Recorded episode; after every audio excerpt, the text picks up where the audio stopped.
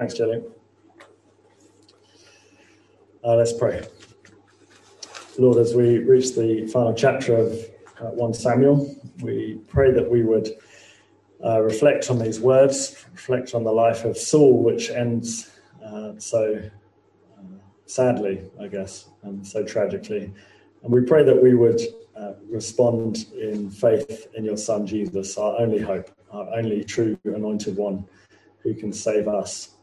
Uh, may we reflect deeply on our own lives, our own attitudes, our own understanding of you as we look at this passage, so that we can be sure that you have saved us by grace. We ask in Jesus' name. Amen. Amen. Uh, well, humanity for a long time, if not all time, has set themselves uh, above uh, God, haven't they? Or felt they've not had the need for a God. And today's sort of age and culture, we, we hardly even need to say it, do we? It's just the assumed state of things, isn't it? Uh, no one believes in God, seemingly, uh, let alone the God of the Bible.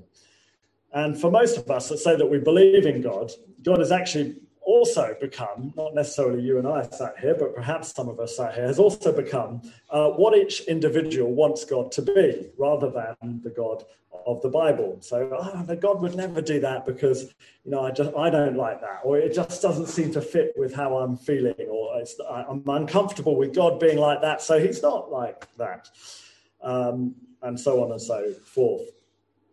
And we don't need to look too far outside of uh, this room, perhaps, to find that kind of attitude. Perhaps if we find ourselves more committed to our comfort or a, a hobby uh, on a Sunday, or enjoying our Sundays more than coming to church, for example, um, we're perhaps creating God to be something He's not. Uh, perhaps we've not been keen to come back into service uh, on the rotas, and as we start to gather back as a church, together as COVID subsides. Perhaps that's because we've created God to be something that He's not. Presumably, it's based on this idea that um, God doesn't care what we do with our lives or, or doesn't mind how we use our times. We've created God to be how we would like Him to be. We've created God, if you like, in our own image as opposed to us being created in God's image. So we don't bow humbly before the God of the Bible uh, who brought us at uh, a price, didn't he? At the price of his son dying. And as a result of that purchase of us, we don't bear good fruits and works of selfless love that mirrors that same sacrifice of Christ because we've created God to be in our image. Uh, some of us are still at school, and perhaps you've never told anyone at school that you uh, believe in Jesus because maybe you're just too embarrassed. Or at work, we haven't told our colleagues or, or our neighbors, or just people don't know that we live for Jesus, not for ourselves. Presumably, that's based on this temptation to have created a God in our own image, uh, not one who has created us in his image. Presumably, it's based on this idea that God really has no claim over our lives whatsoever. We can just live it how we want and ignore him as we see fit. Uh, perhaps we don't need to hear from God speak to us through his word, so we don't read our Bibles regularly. Uh, we don't see the need to join a home group if we could. Or we don't read the Bible with our children. Um, presumably, then that's because we've created a God in our own image that we can manipulate to be however we want, and we wouldn't want his word to influence that too much perhaps we're not interested in listening to him because we already think we know him. And how I think I know God is how he must be. He's simply not part of our life plan, perhaps. All of those sort of things, and I know that sounded quite heavy, ought to have been ringing like alarm bells in our ears as we have observed the life of Saul in 1 Samuel. You see, Saul believed in God. Not only that, Saul was a chosen, anointed man of God. He started okay for God, didn't he? But he soon began to create God in his own image, his own version of God, a God who would give him the glory, not keep it for himself. He didn't like what God had to say to him. And so he stopped listening to God and had all the priests killed. He started finding other views and ideas and philosophies to follow, such as the Witch of Endor. He claims to believe in and to know God and to be seeking God, but he was most concerned for his own glory, his own comfort, his own success. Uh, listen to the rants that he raved about. Uh, sat under the tamarisk tree in chapter 22, verse 6. So here he is. Now Saul heard that David and his men had been discovered. So this is after David's run away to, to hide from him. Uh, Saul was seated, spear in hand, the famous spear, under the tamarisk tree on the hill of Gibeah, with all his officials standing at his side. He said to them, Listen, men of Benjamin, will the son of Jesse, that's David, give all you fields and vineyards? Will he make you all commanders and thousands of commanders of hundreds? Is that why you have all conspired against me? No one tells me when my son makes a covenant with the son of Jesse. None of you is concerned about me or tells, tells me that my son has, has incited my servant to lie in wait for me as he does today. You see his concern for himself and his own glory. And no one cares about me, my comfort. It's all about me and my glory. Uh, and a man like that like Saul ranting under the tamarisk tree, is so fearful, so paranoid about his ultimate end, isn't he? He's worried about what's going to happen happen to him. It's ironic that the end is inevitable, isn't it? It's exactly what his fears and paranoia are leading to. Every fear and paranoia in his head perhaps every fear and paranoia in I head. What if I'm wrong? What if God isn't going to bend over backwards to make my life really comfortable and sort, sort it all out how I would like it to be? So there's Saul. What if I die? What if I'm defeated? What if David defeats me? Well, the end is inevitable. And it's here in the very last chapter of 1 Samuel that we've reached today. Everything Saul fears while attempting to reject God and live his own way, is going to turn out to be exactly true. Every fear and paranoia he's had comes true, or perhaps even worse than true. And so the big question for us uh, is Is the end for us also inevitable? If we live our lives, if we don't bear the fruit that proves our salvation, if we create God to be in our own image rather than accept that we are His created order and we are owned by Him to live for Him as He commands in His word in response to His grace, then the end is inevitable. Our fear and our paranoia, uh, perhaps the even what if I'm saved? What if I never really take God seriously rather than you know, I've just had a fleeting belief in Jesus. Is, is that enough? But I don't do anything about it now. What if all that goes to prove that we're actually lost? What if I die and I'm judged? What if we're living with no fruit at all? What if we're living day by day for ourselves? Well, then I wonder if this passage actually says, well, our worst fears and paranoia are, are actually inevitable. Perhaps we're not saved. Perhaps we've ignored the only Savior we have in Jesus. We've heard about him, we've said we believe, but we've done nothing about it and lived a very comfortable me first life with those fears and paranoia in the back of our head. Well, uh, we've listened to the sorry life of Saul uh, for most of this year, actually, through 1 Samuel. Um, and I wonder if we've repented for the ways in which we're like him.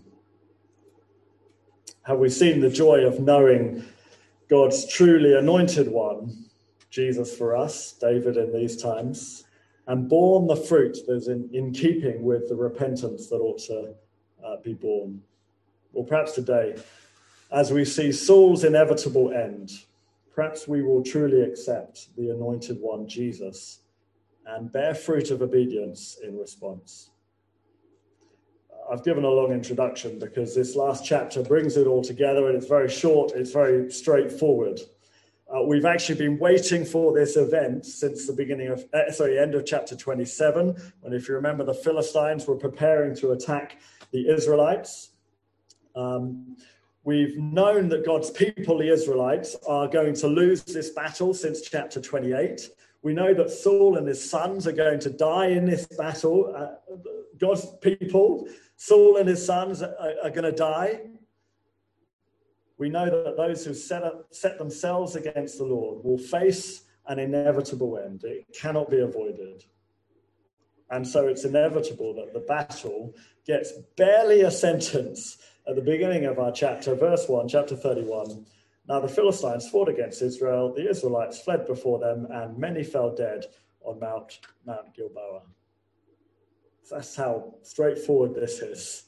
Set yourself against the Lord, you're going to lose. Even Saul's sons, uh, and Jonathan particularly, who was so, who is faithful to God and to God's true anointed, to David, uh, barely get a mention. Verse two: the Philistines were in hot pursuit of Saul and his sons, and they killed his sons, Jonathan, uh, Abinadab, and Malchishu. But we slow right down around the inevitable judgment and death of Saul. Verse 3 the fighting grew fierce around Saul.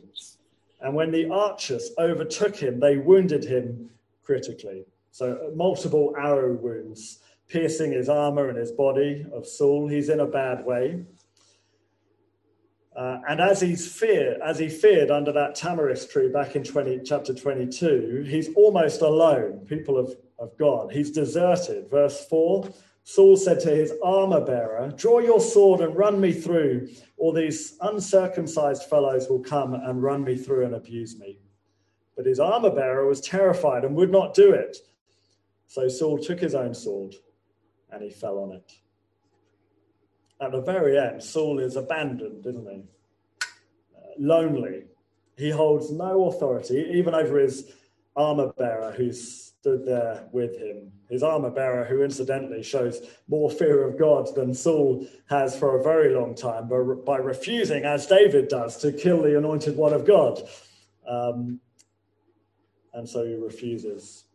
The irony, I guess, of Saul being the very one to bring about his own demise and literally the only one to bring about his own death is striking, isn't it? Who's he got to blame? Although he has blamed lots of people in this book. No one will even run him through with a sword at the end. He's literally got to take his own life, and he ends his earthly life in misery.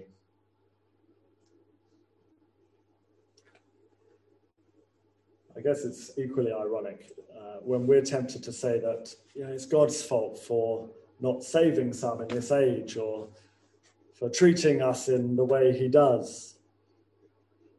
If God is the one who saves, why should we be judged for rejecting him? Is this all Saul's fault? I mean, well, there's no innocence in Saul's life, is there? He deserves what he gets. We've had a recap of his life. He's lived by the spear and now he'll die by the sword, to twist a phrase. He lives for himself and he'll die by himself. He's been offered and shown God's anointing and yet rejected God's word. And his end is inevitable and his end is deserved. And so is ours if we refuse to accept Jesus. Uh, the reality is, we all need God's anointed one to save us. We all deserve death we all deserve the inevitable judgment that Saul faces in this passage because there is no hope without Jesus. However hard we try, we always fall short of God's perfect standards. Even David, the anointed one of this book, in the second edition, 2 Samuel, will need an ultimate savior. Otherwise, our fears and our paranoia will come true, just like Saul not because our fears or our paranoia have any power in and of themselves, but because our fears tend to confirm what is absolutely true, because God has promised justice and judgment upon all who reject his anointed one. Here, 1 Samuel David, for us, Jesus. as was promised in chapter 28, all of Israel now fall into the enemy hands in verses 6 and 7. They all need a savior, don't they? It's not all just about Saul, it's about us, it's about everyone. No one can be saved. It's an inevitable sign as all of Israel uh, fall into the hands of the Philistines and are scattered, that they all need the, an anointed one of God to save them. No one has a chance of victory or salvation or survival in this life without a savior. Uh, the Israelites flee from their homes, we read, and they, they have to leave their towns. It's an utter trage- tragedy. The Philistines come in and take over, homeless, kicked out of their villages. They're, they're scattering and running. I mean, again, the irony of this book comes, comes into focus in this last chapter. What was the whole point of the Israelites asking for a king? Do you remember back in chapter 8? This is what they said. The people refused to listen to Samuel, the prophet, who was speaking the word of God. And they said, No, they said, we want a king over us. Why? Then we will be like all the other nations, with a king who will lead us and go out before us and fight our battles. Oof, the irony. That is the king they wanted. They got the king they wanted. And what's happened? He's lost the battle and they've lost everything their greatest fears, the Israelites' greatest fears, their paranoia was that they'd be defeated by the terrible enemies around them. And what happens? The inevitable, because they rejected the true one of God, they, they rejected the word of God. In rejecting God, our fears come true. They are defeated. We are defeated. They lost. We will lose the very thing they hoped to gain by rejecting God, their comfort. The enemies will be defeated. We'll be okay if we have a king like that. Let's live for ourselves, our own glory. We'll work it all out so we're okay. That very thing happened to them because they rejected God. Sad tragedy of those of us who live our lives in ignorance of God for our own comfort for ourselves, ignoring the fruit that ought to come from the repentance of believing in the Savior Jesus is the very thing that will come to us. Those fears and the paranoia will be forever realized in eternal judgment and hell when Christ returns. Rather than knowing the joy and the sacrificial allegiance that we've seen in the life of David through this book, now and joyfully eternally when Jesus returns. Uh, the irony continues uh, from the Philistines' perspective. Uh, they see this great victory over the Israelites uh, as a victory for their own gods. Uh, they find Saul, I remember, pierced by the arrows, injured, and then run through with his own sword, fallen, lying on the ground. they now strip him of his armor, they cut off his head, they send news across the entire land that he is defeated, and then they hang his armor, possibly him, the translations aren't exactly accurate. They hang his armor, at least, uh, in the temple of their own gods, their own idols. Come and gawp at the king of the God of Israel, is the message. Our idols, our gods, have defeated him. Perhaps like our ancient cathedrals around uh, Europe, adorned with symbolism of, of an almighty God and yet used as an almighty museum, I guess, of human interest and a, a, a bygone era. God is hanging on display for us all to just gawp at and look.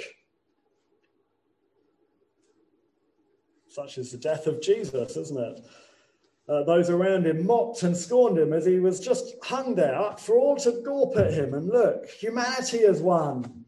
Comfort is here. We've beaten our enemies. In all our fearfulness of facing God, we've managed to kill him. He's up there on the cross. Perhaps the true Christian life also looks a lot like that same kind of failure, doesn't it? As a kind of person who always turns the other cheek. Look how weak they are. Come and gawp at God the one who always loves others and puts others before themselves. Look how weak they are. Come and gawp at this weak king and his people. are people who take up their cross daily to follow and obey Jesus above their own comforts, at their own sacrifice and risk and cost. It may look like God Almighty has lost. His king Saul, his armor hangs for all to see and Gorpat in the temple of a foreign god. Empty churches and cathedrals across our land, a God and a king crucified on a cross, persecuted Christians across the world, a culture that refuses uh, an ultimate truth of any kind, let alone the one of the Bible, believers who look weak to the world because they never seem to stand up for themselves and fight. The irony that actually this is the very plan of God. So often, faith is not what it seems and looks like on the outside, is it? But it's truly marked by the heart. You see, Saul's heart was fearful and paranoid, a life of loneliness, uh, of striving for self worth, never achieving, never fully satisfied, always needing more, and inevitably ending in death. But David's life, well, what did his life look like? Well, it looked so distressed, didn't it? And, and fearful, always on the run, always having to escape, always having to spare the very man who was trying to kill him, loving his, other, his others before himself. He spared his enemies. He lived, though, in hope, not fear, didn't he? He trusted, he didn't mistrust. He was never lonely, for he had his band of four to 600 men, and he had the promises of God and God speaking to him uh, throughout this book. He never stopped listening to God, and God never stopped speaking to him. Inevitably, as the book of 2 Samuel charts, uh, David will be victorious as king a king who will lead to the ultimate and the only anointed one of God, the risen, uh, risen from the dead, who no longer hangs on the cross, the Lord Jesus. Christians, we are not a people who should live in fear and paranoia, unless, of course, we are living lives for ourselves, seeking our own comforts. We've said we believe in Jesus, but we really live for ourselves. But Christians, we don't live in fear and paranoia we need not protect our comforts and our rights. We need not to look strong and mighty and powerful before the world because we live in hope. We live in trust. We live knowing the anointed one will bring us home again. When we lose our homes and are scattered, he will heal us when we even die. He will reward us for every sacrifice we have made in this life. He will never stop speaking to us if only we listen and open his word. We are a people who seek Jesus in his word. A king, Jesus, in the line of David. The world is trying to fix its great fears and its failures, its judgment. It's, looking for comfort and wealth and happiness and contentment. And it's doing all of that by rejecting God. Christians, we're even tempted to fix our fears uh, by laziness and ignoring his call to obedience and a sacrificial life for the Lord Jesus. Ironically, all those fears will be realized all the more. They will be fulfilled by rejecting Jesus. But by accepting Jesus, we will take the fear of death and judgment and we put it upon Jesus. He takes it upon himself. He will hang on the cross for all to gawp at in this world, so that you and I may never have to face that. We will be free to be in relationship and live with Him forever.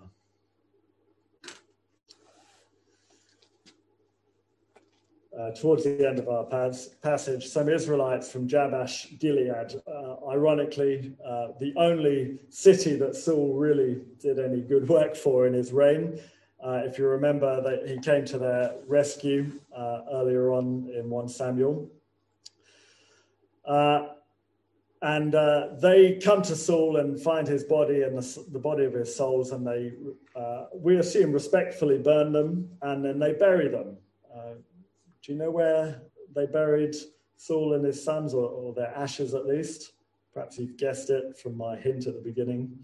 Verse 13 They took their bones and buried them under a tamarisk tree. Not, not the same one, it's in a different place, but there's got to be a reason the tamarisk tree comes up in that earlier chapter in here uh, at Jabesh, and they fasted seven days. The spear yielding, fearful, paranoid, powerful man seeking greatness in this world under that tamarisk tree, ranting and raving about his fears and his anxiety. And back in chapter 8, where does he end? He's returned inevitably to the dust under a tamarisk tree.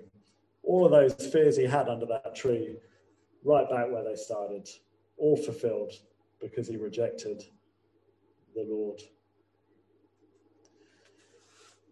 Uh, I'm going to read, we're going to go right back to chapter 2 now. You might want to look it up. Um, because I think when you come back to this prayer of Hannah, who was the mother of Samuel, if you remember, it makes so much sense now we reach the end of uh, 1 Samuel and the life of Saul. Uh, I'd encourage you to make, make this prayer your daily prayer this week. Uh, and think about what we've been saying today and uh, how we want to respond uh, to the Lord for his grace? Do we want, want to respond by saying we believe but living for ourselves? Or do we want to respond uh, in sacrificial obedience and love for him? Let's see what Hannah prayed and how it was fulfilled. Uh, 1 Samuel chapter 2, verse 1. Hannah prayed and said, My heart rejoices in the Lord. In the Lord, my horn is lifted high. My mouth boasts over my enemies for a delight in your deliverance. There is no one holy like the Lord. There is no one besides you. There is no rock like our God.